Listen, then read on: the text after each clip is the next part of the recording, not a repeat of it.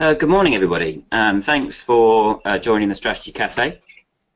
Uh, for those of you who are new to the webinar, uh, it's designed as a uh, leadership magazine and it's free. Uh, so if you like it, do please share it. And we hope that you are inspired to change something in your own leadership and, and in your business. Um, and um, the recording of today's session will be up on our website a little bit later on uh, so you can share it with others if there was insight in here that you thought would be useful um, back at back at the ranch as it were. Um, I'm really excited about our forthcoming attractions. Um, on the 16th in particular, um, we um, hope to have uh, Nick Easter, defence coach at Quins. Uh, Nick and I met uh, recently uh, and uh, had a fantastic conversation about key performance indicators uh, really thinking about measuring performance. I was just quite interested to talk to him about how they use that in um, Premiership and international rugby. Um, really interesting conversation about when KPIs work, when KPIs are leading you in completely the wrong direction, reading KPIs in, in context. It's a really fantastic sort of breakdown of how to measure and understand measures in looking at individual performance. So that should be an absolutely superb uh, strategy cafe. So um, please register for that. It's kind of a unique opportunity, I think. And then we're hoping that Nick will also be our keynote in January for the next Directors Forum. Uh, the subject there, um, sort of in the dark part of the year after Christmas, we're going to look at resilience and purpose, um, uh, your energy and your bounce back ability as a leader. Uh, and I just thought the key, uh, the keynote from Nick uh, on uh, rugby coaching, digging deep to win, you know, when you're on the back foot, when you're in the heart of a difficult match, would be fantastic place to go. So uh, he'll be our keynote uh, on the 24th of January. And then coming up on the 23rd of November, we're starting our Executives Leaders Forum. Uh, so the first one's going to be free. Um, so the invitation is going to come out to you all soon. Um, the, it's designed for people who are in major leadership positions, uh, not yet directors, not in a directorship position. So um, a, a, room full of peers starting to think about how to have an impact on their own leadership and create that leadership one-page plan be a three-hour session up in London uh, with networking to follow. So um, please come along to that. Uh, it's our inaugural session, and um, uh, we think it's going to be fantastic. And looking forward to meeting some of you there. So I'm absolutely delighted this morning to have Darren Hayward uh, as our leader interviewee. Uh, Darren, as uh, some of you may know, is managing partner at, at Knockolds Solicitors. morning, Darren. Good morning, Nick. Thank you for inviting me to come along. It's a real pleasure to be here this morning. Uh, fantastic to have you. Um, so um, tell us all about you and tell us about Knockolds. Okay, so by way of background, so we are a, a law firm. Um, we currently have 13 partners, around about 150 staff. We have two offices. We are based in Bishop Stortford, which is just outside Stansted Airport, and uh, we've been in Bishop Stortford for around about 108 years. So, a very established law firm uh, in Bishop Stortford. And then four years ago, we took the plunge and entered the London market, and we opened an office uh, in the City of London, um, which has gone extremely well. So, by way of background of the firm, we're a multidiscipline firm. We cover the entire spectrum of legal services, have dedicated lawyers in, in, in specialist fields, and, and the business is really split into three. So we have what we call private clients, so when people need client lawyers throughout their life. So we have a residential property team, a, a probate and wills team, a family team, clinical negligence, agricultural contested probates. That's the private client part of the business. We have a commercial part of the business. So we have a commercial property team, a litigation team, employment, company commercial, dealing with commercial and business business matters for clients. And then we have an international team. We set that about five, six years ago, helping British people who have interests, litigation, property interests uh, around the uh, uh, uh around the world. So uh, we've grown quite significantly um, over the last few years. Myself, well, I joined Knockolds in about 2003. I'm an employment lawyer by background. I became a partner at Knockolds in around about 2006, and then um, was elected in 2010 as, as, managing partner, and I, am still there today as managing partner of Knockolds. So, as I say, multidiscipline firm based in Stortford and in London, um, and we've seen some really good growth for the last few years. I, I was uh, really pleased to hear about that. You were um, uh, talking to me about the uh, the level of growth. I um, give us just give us an idea of the numbers. Um, Okay, so as I say, we were uh, we've been in Bishop Stortford and a very, if I can put it bluntly, a very traditional high street firm for a significant period of time, operating on the very traditional partnership model. Um, we were around about for the vast majority of our history, around about 2.53 million. Uh, when I took over in 2010, we were around about 3.2 million, and then uh, with various things that we've put in place, um, we've grown over the last six, seven years to just under 8 million, and then we have a vision, our 2020 vision, if we set it to to, to reach 10 million. So it's entirely organic growth. So we're in uh, a, a, very exciting period of growth for us, and uh, and as I say, it's entirely organic. But we've really just got a house in order, uh, been very clear in what we seek to achieve, and uh, and really just a clear strategy in place, and, and we've managed to achieve it. And as a result of that, we've uh, we've seen some really good growth, and there's real energy about the business. Uh, I, I particularly liked the Sunday Times list stuff. Just uh, just of give us that one. Yeah, so what we've done, I mean, I, I, think lots of our growth over the last few years is, I mean, my view is what I've come to learn as a, as a managing partner is that you're only as good as the people you have in place. I think it probably helps that I'm an employment lawyer to some extent, but we've recruited extremely well over the last few years. Um, and as a result of that, we've got some fantastic, very talented lawyers. And so we're, we're in the various legal uh, directories in terms of leading lawyers in the country. But in addition to that, I think one of our proudest, proudest achievements is that first we managed to achieve with, I think, one of the very few law firms to achieve achieve achieve investors in people gold. And then for the last three years we have been included in the Sunday Times top 100 places to work for in the UK so we we started off at number 60 went down to 56 and then this year in February we were we were ranked number 23 in the top 100 places to work for. So we're very proud of that and it's a credit to all the people that we've got on board. Um, I just think that's wonderful, and uh, I think it's also kind of really interesting. We'll come on. I know we're going to come on to it, but I, really, I think it's really interesting that uh, you guys have been very successful um, starting out as a high street firm, really as a general practice firm, uh, and you're still sort of holding to the value of that general practice firm and pushing it forwards. But I was just going to make a comment. I know I know your partners uh, pretty well because we work with Knockolds quite a lot, and uh, just find them great people, great bunch of people to work with. Um, but we all know also that in the, the, you know partnership environment is you know it's an odd uh, management environment um, I always say it's a bit like a PLC where you know all of the major shareholders turn up to work and expect to have a vote on all the decisions, so they get confused about why they're there, and everyone finds that tough. So just interested to know how you've got that alignment amongst your partners to drive the firm forwards. What did you do, and how did you make that happen? Okay, well, we were very much the traditional partnership. I mean, if you had to, to I think of a, a traditional partnership, we re reflected just that. So in around about 2009 2010 we have nine we had nine partners i mean when i joined the firm i could see there was real potential but i think partnerships most professional practices operate as a partnership and it's it's probably the arguably one of the worst ways to run a business because you get a group of guys people or individuals around a table and they've all put their money into the pot so therefore they all want their say but there's no real sense of management so again by way of example we used to meet as a partnership every third wednesday of every month uh, we'd probably just see the very same agenda that we had the previous month. We talked about the very same things we talked about the previous month, and um, on the very rare occasions we ever made a decision, uh, nobody ever did anything about it. I think we even strategy, we'd, we'd, we'd think of a strategy, but then nobody was responsible for for implementing the strategy, and I think that's one of our problems. So we were in effect really nine sole practitioners uh, looking after our teams, looking after our clients, but moving in very different directions, uh, and there was no real sense of collectivism at all. And we were, as I say, nice sole practitioners under one umbrella, um, and we had no real sense of membership, uh, uh, of leadership. We all got on very well. We all liked each other, um, yeah. but we weren't really. We were drifting as a, as a, as a as a partnership. So what we did was really take the decision to say, hold on a minute, why don't we just think about adopting a more corporate approach? And um, rather than in lots of partnerships that you know you identify managing partner and say, well, you have a go, you see how you get on. What we decided decided to do was really to think about how we wanted to deal with this because it was a real major change for us. So we drafted, I drafted a, a job description for a managing partner, um, and we decided to have a structure where we'd have a managing partner and a very small management board consisting of three. And rather than just somebody say, okay, I'll have a go, what we did for the very first time was hold an election. And um, it was a contested election, and so a number of partners stood. And even to this day, when I got elected, I didn't know who voted for me. So I was elected managing managing partner. We also had a, a management board election. And as I said, the politics, which often exists in partnerships, was eradicated. We managed to, to, to wade our way through that.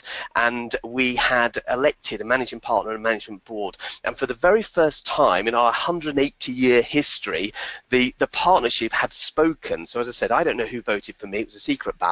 But the simple fact that one individual had been given the mandate to be the managing partner and we had a management board.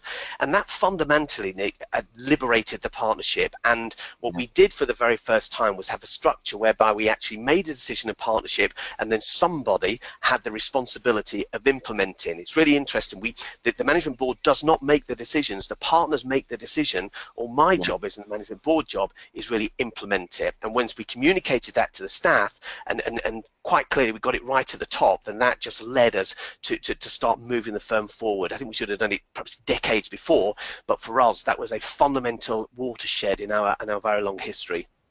I think it's a really great point you make about who is making the decisions and who's doing the implementing. Um, so we come across this all the time in helping partnerships move forwards. This and uh, often you get a resistance or a uh, sense of difficulty amongst the partner team to the idea of um, giving a smaller group, a sub team, um, what appears like delegated authority to run it. Um, they get nervous, um, having been that sort of chambers, if you like, uh, for uh, many years about losing uh, their influence. But I think your approach is the right approach, which is to really be accountable to the partner team, and that doing that well, you know, communicating really well, for me always seems to be the key to keeping them on board with your authority. Yeah, I mean, one again, it's you know, it's all very well looking back now and go that was a real turning point, but for us as well, it brought its own challenges because while yeah. certain parts were not were not really interested in, in management, they wanted just to do the lawyer work, so to speak. They equally yeah. felt rather uncomfortable about delegating responsibility to someone else and them having yeah. the responsibility, and at the same, especially since of course they had as much right, and of course they'd put money into the partnership as well. So that was one of my biggest challenges, and so the way we operated, so the rather rather than having 12 partners meetings a, a, a, year, I decided or I proposed that actually we reduce that to three partners meetings a, a, year, but the management board would, would meet on a, on a weekly basis. And again, I was very fortunate only at that point having nine, 10 partners. So what we do, or what we did do, and what we do now, is that I prepare an agenda for the very small management board, um, and then I we, we deal with all the issues, and then within literally a couple of hours, I try and circulate all the minutes of the management board to the to the various partners and then again because we have very few partners I, I try and pop in uh, throughout that that week just to say look you've, you've read the, the, the, minutes. Is everything okay? You feel comfortable about this? And so then they can raise any issues with me. So uh, again we were fortunate to some extent to have a small group of, of partners but you know it was a challenge. On the one hand they were quite happy to delegate but at the same time uh, I had the responsibility of still empowering them to make they they still felt involved in the management of business. And and as time has gone on on, they've had more trust in me, and and, uh, and it's empowering me, but also empowering them. And the accountability is two ways.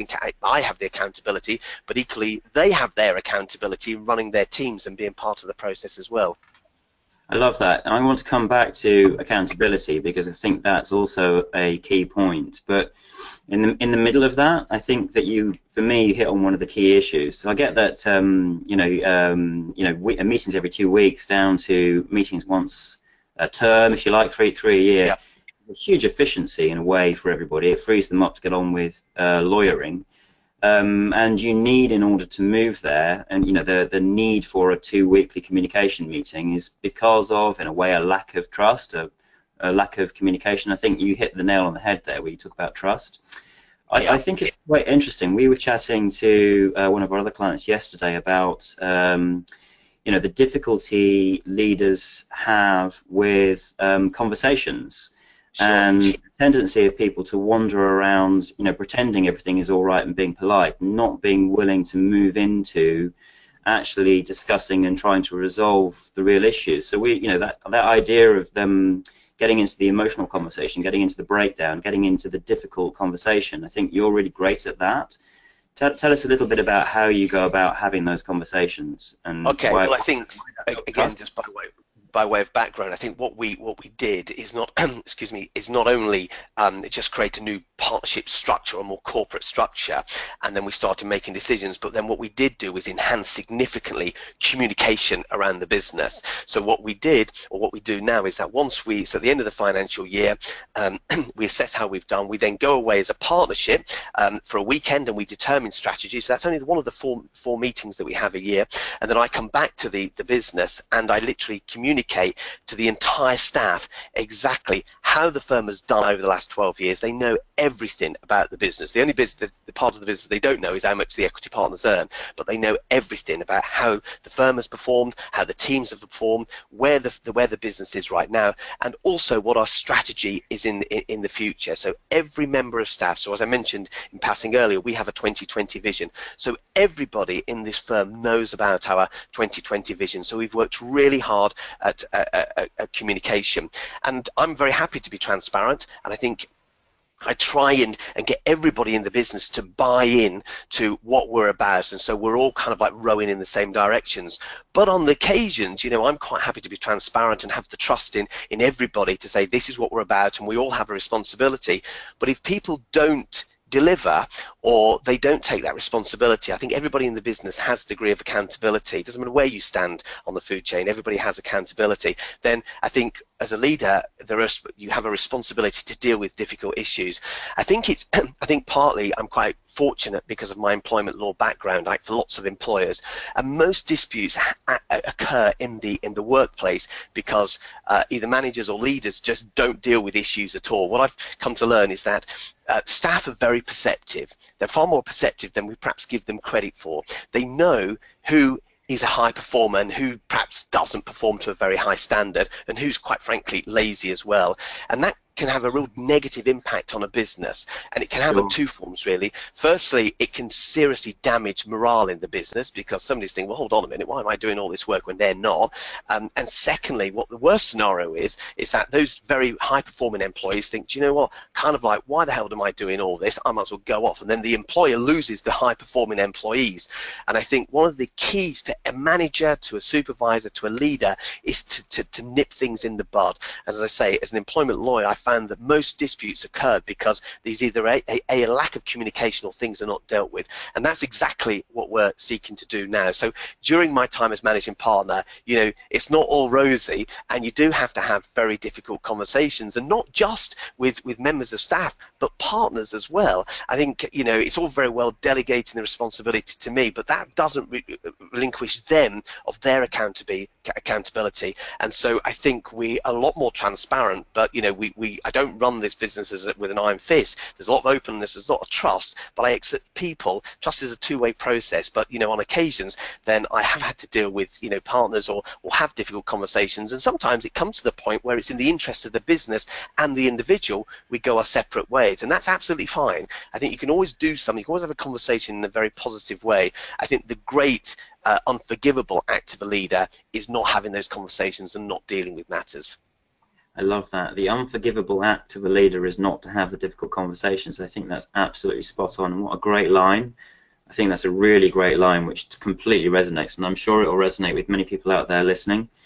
Um, I, I love that. So trust is built, I think I'm hearing, from consistency, from firmness, from having shared goals, from trying to help people, empowering people, but fundamentally um, insisting that uh, they stick to their accountabilities in the same way that you're expected to stick to yours. So yeah. leadership, in a way, is like a trade. Uh, it's a trade-off between our shared accountabilities, um, and I think that's a very, very powerful position uh, to take. I was really, I really loved, um, you know, you go, you have your your strategy away days with the partners, and um, sure, the process sure. that you use there, I think, is kind of quite quite cool. Um, it won't suit everybody, but I, I, think it suits you really well. So just tell us a little bit about the process, how you get everybody engaged, and you know how you okay. get the creation of their, their their numbers that they got to deliver. Okay, so uh, again, the strategy is probably the most important meeting for us.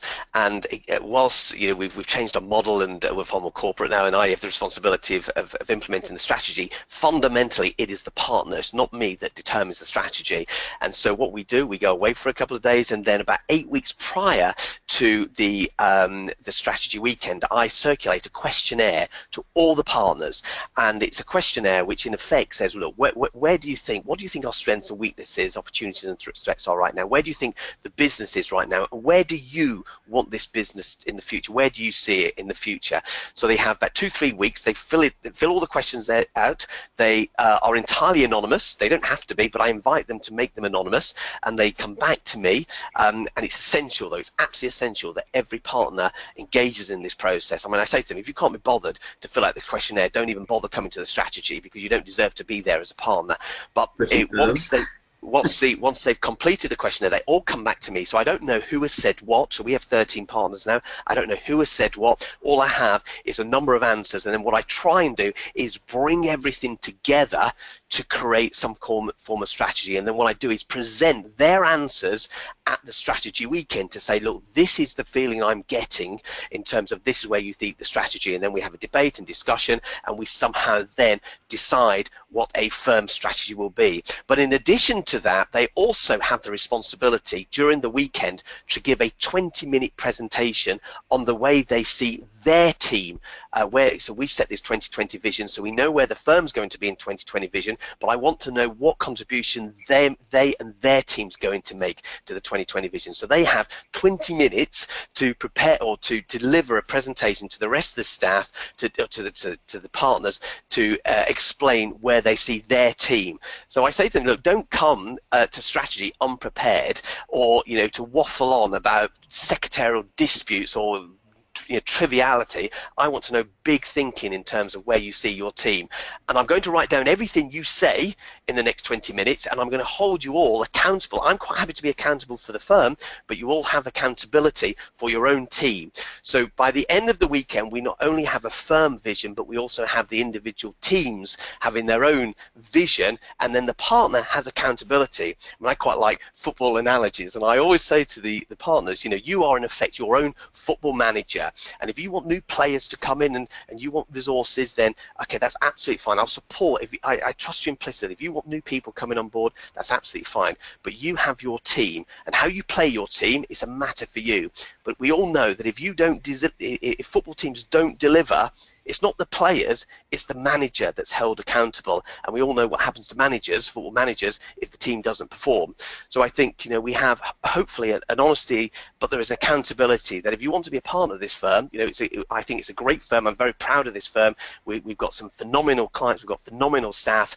Um, but as a partner, you have huge responsibility and, and you need to perform to a high level to ensure that you stay and, and remain part of the future of the business.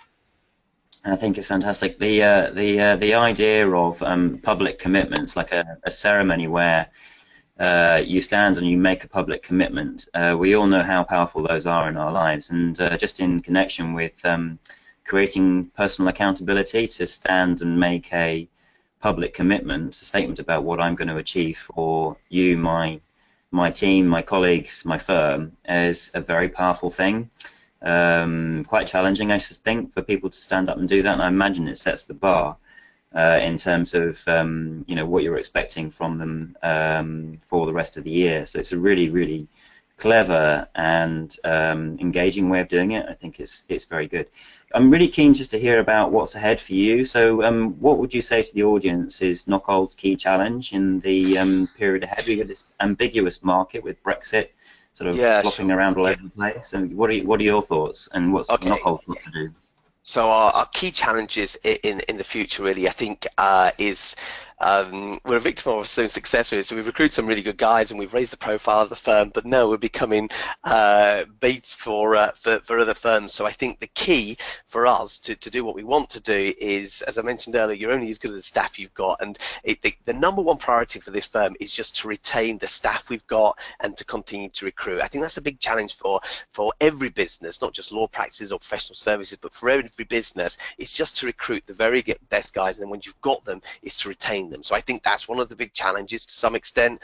Um, I think the second thing for us is that again, you know, part of the partnership um, where we uh, where we are as a partnership, we have people in different uh, stages of their life to some extent, really. And I think one of my challenges is to manage kind of like short-term partner ambitions with with long-term investment. We're very ambitious as a, as a firm, and we're trying to invest in the future. Um, but equally, I respect that you know certain individuals are coming to more twilight years of their lives, and so We've got to manage those conflicting forces to some extent. And I think the third thing for us as well is just really preparing for the next generation of leaders. You know, we've got I've got a great, I'm very fortunate. I've got a great partnership team in place uh, right now. It all seems to be working well, but you know, kind of like you know, eventually we'll pass the baton on to a new generation. And I think every leader and manager has the responsibility of not running the business right now, but looking in the future and think, okay, when my time is over, who's going to take over? And I think we all have responsibility to nurture and identify those individuals and start giving them the responsibility to hopefully be in a position so they have the skill set. I mean, it's interesting, you know, again, I suspect uh, as, a, as, a, as, a, as a law firm, you know, historically we've had people that who have been fantastic lawyers great with clients bill every month and are really talented lawyers but the skill set of a lawyer is very different to that of a, of a manager and a leader and i think we've got to ensure that people who are working for us have the or given the support not only to be technically very good but for those that have ambitions in the future to provide them with the tools and the skills to ensure that they can nurture their own leadership skills so they then eventually can move on and and take on uh, the baton when eventually uh, this current generation moves on as well. Uh, really interesting stuff. Um, thank you on behalf of all of the listeners uh, for your insights, Darren. Um, I'm just going to summarize uh, what I heard there. I mean, uh, there are some great points there throughout, but these are the sort of points that sort of resonated with me. Uh, and while I'm doing that, um, I put a note round. You can fire in questions for Darren into the questions area. We finish officially um, in a couple of minutes' time at uh, 9, 9 a.m., but I think Darren's happy to stay around for a few minutes for questions. So if you fire your questions into the questions area, then uh, we can field them. And if you hang around just for a few minutes, Darren will answer questions for you. Um, uh, so just for me, um, I love the fact that a general practice firm can do well. Um, in this uh, age of digital disruption, and um, you know uh, trying to innovate new uh, USPs. Uh, lots of different models out there. Firms trying to do things in new ways to try and stand out. And here we have uh, a, uh, a, high street firm. You know, uh, it's been around for over a century. suddenly coming alive and driving the firm forward really through great um, general practice, very high quality, and fantastic leadership from the whole partner team. Uh, and I think that's a standout lesson for me that uh, traditional methods still resonate in the marketplace if you get your leadership right. I love that thing about having the difficult conversations. Too many leaders out there shy away from that and um, won't stay with the difficult conversations, but that's fundamental, that honest, clear conversation to break through. Then I think Darren is just really clear around once the strategy's been set and we have that accountability for everyone, it's all around failure to implement, and that's the most important issue. So getting behind everybody, getting the belief there from the team that needs to be done, getting that leadership support, and really then driving uh, the delivery forwards with everybody and making sure they've got the resources and capabilities that they need to deliver on that. Getting everyone rowing in the same direction, so from uh, general practitioners um, all working under one umbrella to everyone working together. That's so powerful uh, for me and uh, very difficult to achieve and that clarity that delivery is with the managers so pushing it down pushing it down to the next level and then from them onto the troops uh, and I think just that overall message I get from Darren around, uh, you know, if you have high performing people, overall performance will grow. I just think that's a wonderful thing uh, to to hear and um, uh, think absolutely right. And uh, sort of a self fulfilling prophecy, really. If you start to get the right people in the mix, you really recruit hard for talent and for culture, uh, then it starts to grow of its own accord, and that can be pervasive for everybody. Fantastic lessons uh, there. So just a reflection back to everybody as we wrap up the session today before questions. So what's your key insight? Those were mine. I just wonder what uh, your thoughts are. I'd love to hear from you, so fire them into the chat area or questions or email me afterwards. And what's the one thing you're going to take away from today and, uh, and put into action? Um, just before questions, then uh, come back and have a look at uh, our events pages. On past events, you're going to find some fantastic stuff. Over the summer, we had that panel discussion on emerging trends and leadership issues with the four panelists from the previous quarter, from uh, Amina, from Peter, from uh, David Dunaway, and from Chris Highland. Uh, and there you'll also find recordings from Peter Callahan on profit and uncertainty, uh, from Chris Highland on motivation and team effectiveness, from Nikki Fuchs on breathing life into the brand, from Amina on um, overcoming those personal barriers and self-doubt, and then from Professor Dunaway on uh, leading leadership at the cutting edge, sort of high-level global surgery uh, techniques that he's innovated and developed over over sort of 20, 30 year career. Just incredible things to listen to. Slides from today are going to be up there shortly, and don't forget you can already come back and um, register for the next one. Um, so you know precision and measurement in rugby, how to how to run rugby from Nick Easter, which will be on the 16th of November at 8:30 a.m. That should be a humdinger. So um, uh, um, Darren, thank you very much. I just think it was wonderful, absolutely wonderful. Got some lovely shares from people. So um, from uh, some uh, Richard Gray out there saying thank you very much, really useful, plenty to reflect on. Loved that top-down accountability, which seems to be the key area for uh, strong a strong managing partner identity. He found it really inspirational. I think that's uh, completely correct. um, great question in here. So um, Darren, so one of the questions is um, how, so how do you feel about partnership as a model? Um, I think partnership can work. Um, I think it, you know, I it can be a lonely job being managing partner, but to have um, a, good quality team around you that are that are bought in. You know, we've got a lot of um, we, are very um, hot on collective responsibility. So when we're sat around a partnership table, you know, we have some pretty difficult decisions, sometimes heated debate. Um, but I think once we, we leave that room, then there's a real togetherness around the uh, the uh, the partnership, and they're very supportive of me. So. Um, look, I, I think um, it's like anything in life. I, i am not saying partnerships is the wrong way to, to, to run the business. Um, I just think um, you just the partnership just needs to be cohesive, and the sometimes running a partnership can, can, be a bit like herding cats. But what you need to do is just really get the partners in, engaged in the process. And, and my view is, or my, my uh, what I've learned is that if you if you speak to your partners and, and you have good quality partners and they're they're they're bought into what it's about, then your life is a lot. It can be uh, to have that support is, is just phenomenal to some extent. So I'm not saying partnership model is wrong, but I think uh, you just need to uh, you just need to manage the partners, and they need to manage you. Yeah, yeah. I, I mean, I uh, that came across so strongly from your um, from your presentation. I mean, actually, in a way, having sort of senior leadership team around you who are for you, but also prepared to be constructively crit critical, those difficult difficult yeah. conversations, actually can work really well, can't it? Provided you've got a decent leadership structure with your partnership ownership model. I think those Absolutely. are the two things. Yeah. Um, and um, um, another great question uh, um, uh, here, really about um, you know all the models, the other models that are emerging. Um, you know, what do you what do you think of the sort of ABS kind of approaches? People going for out there going for private equity and shareholdings, which kind of brings a whole financial different financial strategy to it. Do you think that's um, useful and interesting, or do you think? Okay, so I think the legal market we're going through a phenomenal change to some extent, and we've got new entrants into the market. I mean, back in 2010, we had the Legal Services Act, and Tesco's and the Co-op were all going to come into the market, and that's good for the client. Ultimate, ultimately, um, you know, um, it's it's good for the for, for clients and, and for people out there, and competition is good um, because it makes us more accountable uh, to delivering high-level service, and, and it gives consumer choice as well. But I still think think, and, and you know, AB, ABSs have come in, but I still think um, there is demand for good quality legal advice from from law firms like ours, uh, operating, you know, that have been around for a long period of time. And um, I think we're trusted. I think we're a very trusted brand. I think lots of law firms are a trusted brand. So there are new entrants coming into the market, and I wish them well. But you know, all I've got to do is really concentrate on what we're about, our clients, our staff, and uh, and uh, and I think if we do that, then then I think we're going to be fine. And and I think any, every other law firm, you know, I know it's tough and lots of law firms, lots of law firms, lots of businesses uh, are going out of business. But I think if you have a clear strategy and you get everybody to buy into it and you implement the strategy, I think you're going to be fine.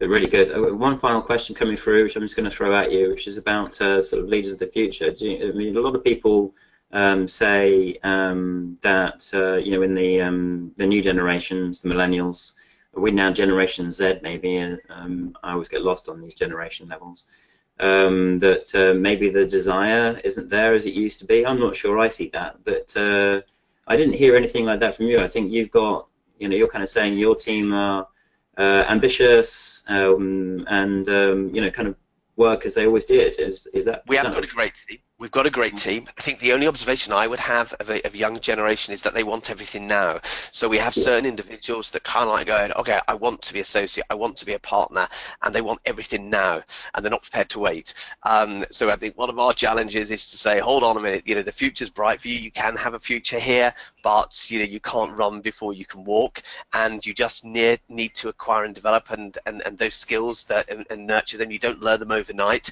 and I think we'd be doing uh, them a disservice uh, as well as our ourselves a disservice. So again, it's just having it's just having a really very honest, open conversation to say, look, you know, there's no glass ceiling at this firm, but do you know what? You need to kind of like earn your stripes, so to speak, before, and we'll, we'll give you all the skills. We'll put you on the leadership courses, but you know, you've got to you, you, you can only get there when we feel it's right, and and rather than when you think it's right. So I think that's the only observation. I think there's lots of talent out there. There'll be great leaders in the future. I think the only observation I have is that they all want everything now. Yeah, I think that's a great answer, and I think that's true. I think that really reflects what we hear as well. It's um, you know, they need to get down the experience as well as the sort of intellectual learning. And sort of the challenge for professional firms these days is uh, you've got you've got that ambition, haven't you? How do you create the opportunities for leadership at a young age, uh, so that they can kind of um, get that experience early on? And uh, I'm going to just finish off by saying I'm sure that working with you, Darren, and with your partners, uh, you're an inspirational team, and I bet your mentoring is at a very high level, and even even just watching you guys work will be uh, will be an inspiration to the youngsters. I'm sure that's part of the reason uh, that they uh, that they want to join you. So thank you very much. Uh, thanks everybody for um, listening. Uh, don't forget to go and sign up to our Executive Leaders Forum. That's a free session, so you're welcome to come along and find out what that's like. I think it's going to be fantastic. And we look forward to seeing you at the next Strategy Cafe with Nick Easter, um, looking at um, performance in, in rugby. Thank you very much, and I hope you all have a wonderful day.